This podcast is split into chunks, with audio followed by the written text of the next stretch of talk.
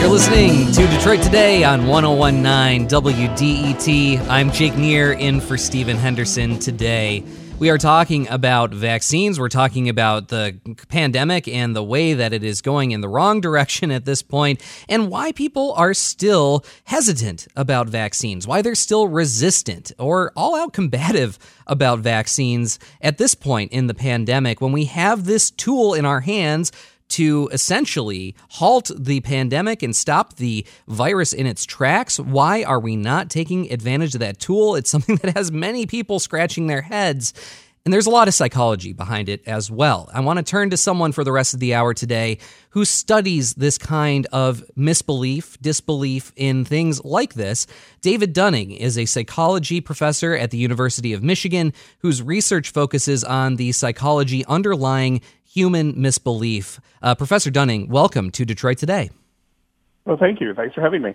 And I wanted to update our listeners, by the way, on a point that we were just talking about. This is something we're just finding out now. The U.S. regulators uh, have actually now given full approval to Pfizer's COVID 19 vaccine. Again, the Pfizer vaccine now has full FDA approval. It's uh, that's a big step in all of this conversation. But uh, Professor Dunning, I want to start here. Uh, there are many factors at play in why so many people still don't want this vaccine. I'm curious if you could talk about the various reasons from a psychological perspective.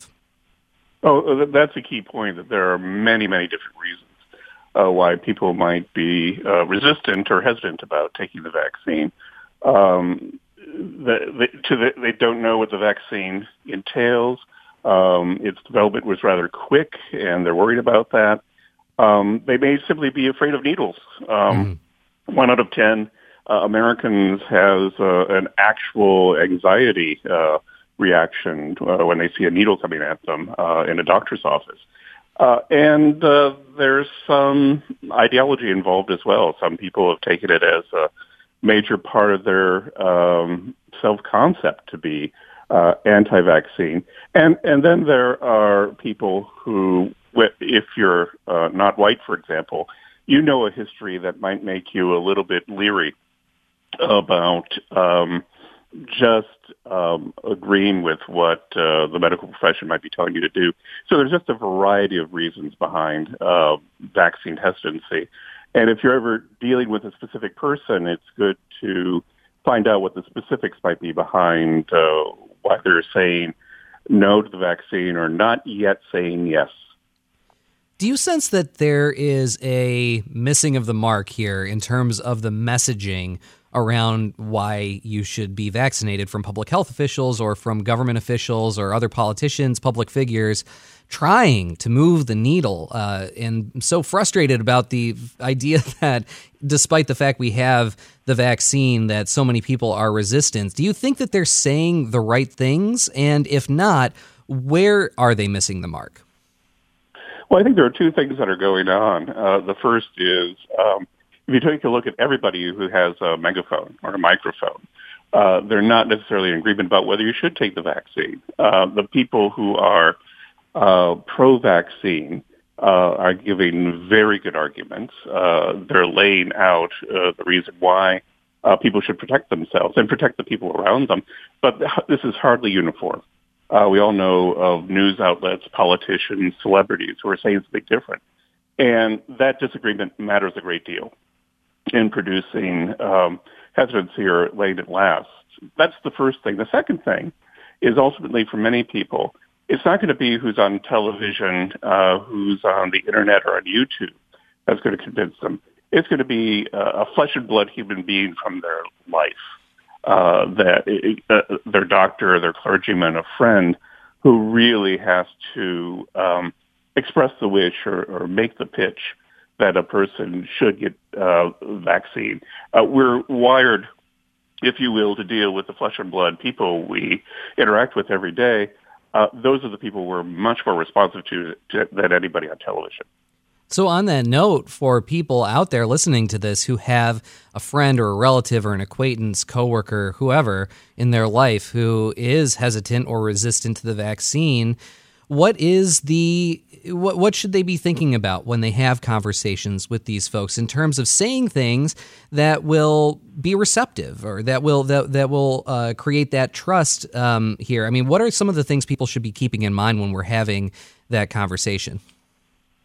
Uh, that's an extremely good question. I've jotted down four things you should do and one thing you should not do. uh, let me start with the thing you should not do, which is don't shame a person. Don't uh, insult a person. Don't denigrate a person. Uh, that's very a very successful technique for making them mad at you. It is not a successful technique for anything else. Um, the four points I would like to make is that uh, it's not the science, it's not the information necessarily that's going to matter but the per- whether or not uh, the person trusts the individual who's talking to them about vaccination. Uh, is this a friend? Is this a valued family member? Uh, is this a person a person knows and trusts? That's a that's a key thing. And the second point is it's not really the information, uh, the scientific information, what's going on for the world, what's going on for everybody else, but rather what's going on for that person in their life. That is, can you find out what they care about and point out how vaccines could um, promote what they care about? Like, do they want to protect their family, for mm. example? Do they want to make sure their family is safe? Uh, if that matters to uh, to a person, and it matters to a lot of us, that's a key thing to uh, talk about, and also talk about any specific anxieties they might have about the vaccine. Um, if you're talking to another person, you're vaccinated, point out uh, that you've been vaccinated and you don't have any of these um, side effects that the that Facebook keeps uh, promoting uh, in its various articles, for example. But talk to the person specifically about what matters to them. Um, the third thing to keep in mind is that part of the reason why people are hesitant about the vaccine is because it's asking us to do something uh, that we're not really well set up to do, and that's to do a uh, to do an action, do something active that might harm us in the short term, or at least that's what people are afraid of, mm. um, for more long term and more societal benefits um, that's a hard trade-off for people to think about. So uh, acknowledge that, if you will. It's uh, it's a scary thing. It's an extremely scary thing for mm. some people. I mentioned one in ten people are just afraid of needles, and I can assure you that all of me is afraid of needles uh, when they show up at the doctor's office. So. Uh, uh, I'm with you on assure that. them, yeah, yeah, assure, assure them about the long uh, that it's really about the long term. Yeah, what are the long term goals? What are long term benefits? And finally, uh, a very effective thing is to uh, get the person to describe a plan. Okay, where are they going to go to get a, vac- a vaccine? When are they going to do it? Actually, have them plan it out. That matters a great deal. Uh, a lot of people agree to do something, but then they never think it through. Have people think it through for yourself. If you want to do something, come up with a plan. Think it through when and where and how. And if you want to be pushy, by the way, uh, you could ask people for a commitment. Mm. Will you do this for me? Yeah. We're very responsive to the commitments we make to other people. Someone I know very uh, close in my life was concerned about their parent uh, getting the vaccine. And so uh, this person asked their parent, please come with me for this and we'll do it together. And I thought that was a really interesting uh, way of going about that. Uh, David Dunning is a psychology professor at the University of Michigan whose research focuses on the psychology underlying, uh, underlying human misbelief. You're listening to Detroit Today on 1019 WDET. I'm Jake Neher, and we'd love to get you in this conversation as well. Uh, do you have loved ones who have chosen to remain unvaccinated? How are you coping with that decision, and how are you talking to them about that decision? And uh, if you've found someone in your life that's actually changed their mind on this point, what was it that made them change their mind? The number on the lines is 313 577 1019. Again, that's 313 577 1019. Uh, Professor Dunning, there's some big news as we talk here. Uh, as I mentioned at the top here, that the FDA has approved the Pfizer vaccine, full approval. It's no longer just emergency approval at this point. Uh, I'm curious if you think that that could have a, a significant impact on making people feel safer by making this decision? Well, it, it uh, I think the answer is yes. Not uh, uh, everybody, but uh, some people will feel safer because of this. uh, businesses and other agencies are going to feel safer, and they're going to now uh, that full approval is out. They're going to roll out vaccine mandates. Mm-hmm. So a lot of people um, will get vaccine now because they have to because the, uh, the alternative is unthinkable. They may lose a job, for example. Uh, so I think it's going to have a big impact because I think, and uh, I'm not an expert on this, but I think now we're going to see many more vaccine mandates out there, and that's just going to force people to get the vaccine. Yeah, that's what we're hearing too, and we've talked about it on the show before that all the things we talked about, um, you know, the lotteries that we did in Michigan to try to get more people vaccinated, it seems like that did not have a significant impact. All the other things that were attempted um, had a much smaller effect than vaccine mandates. And of course, that has become sort of a political third rail in many ways. But uh, talk a little bit about that, about the the real, you know, when you why it is that people will make that decision um, once once it's really forced on them by their employer. I mean, they they of course could leave their jobs or they could lose their jobs as a as that's their decision at that point. But uh, talk about why it seems like that kind of thing is the most effective driver of people making these kinds of decisions. Well, uh, because uh, it's a world of difference to be thinking about doing something because of some potential benefit that you could do without, um, like uh, winning the lottery, for example. And you're right, the uh, the data I've seen from the Ohio lottery, where people could win a million dollars, really didn't have an impact.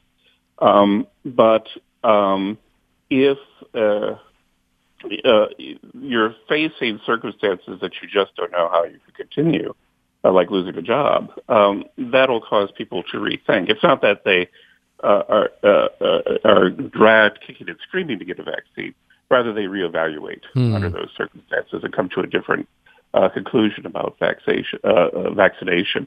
So that is, um, why do people do things? There are two main reasons in social psychology. First, because it's easy. Hmm. That's why make people do the plan. But second, because they have to. And um, uh, vaccine mandates, I think, will have a tremendous impact on what people decide to do. Something we have to bring up. You and another psychologist, uh, Justin Kruger, coined the Dunner Kruger effect, or Dunning Kruger effect. Uh, can you explain what that is for our listeners and how it relates to this topic around vaccine refusal as well? Uh, yes, uh, very quickly, the Dunning Kruger effect simply refers to the fact that uh, if you're not an expert in something, uh, or woefully inexpert in something, you don't have the expertise to recognize that you don't have any expertise. Mm. Uh, that is, if you're incompetent, you're not in a position to recognize you're incompetent. Um, if you could recognize you're incompetent, well, you would already already have the expertise you need to avoid that fate. Um, with vaccines, um, we're in, very few of us are um, expert in vaccination and public health. Uh, so uh, we don't know what to think about. We don't know what to think. Uh, so it's not a surprise that a lot of people are reaching different conclusions about uh, immediately getting the vaccine versus I need to hear more or I'm going to wait until I hear more. It's not a surprise. Um, and people may, may be making the wrong decision or not know exactly who to listen to uh, simply because they lack the expertise uh, to make the right decision or know who to listen to. Um, it's uh, uh, not a surprise uh, mm-hmm. that uh, we're in the situation we're in as a country.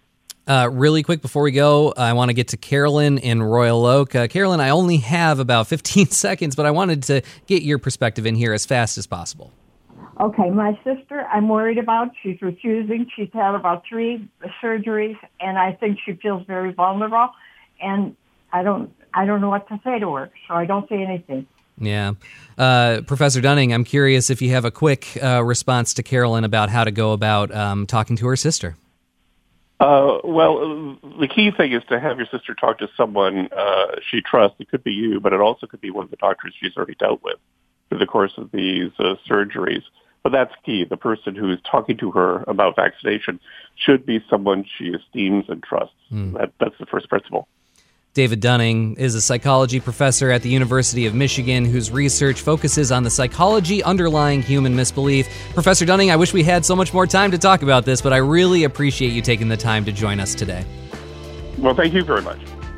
Okay, that's it for today. Stephen Henderson will be back tomorrow. Tune in for a conversation as part of our summer WDET book club reading and discussion of the U.S. Constitution and Bill of Rights. We'll take a deep dive into the First Amendment and how recent protests and demonstrations have challenged, in some ways, our understanding of its protections. This is WDET FM, Detroit's NPR station, your connection to news, music, and conversation. I'm Jake Neher, in for Stephen Henderson today. Thank you so much for listening.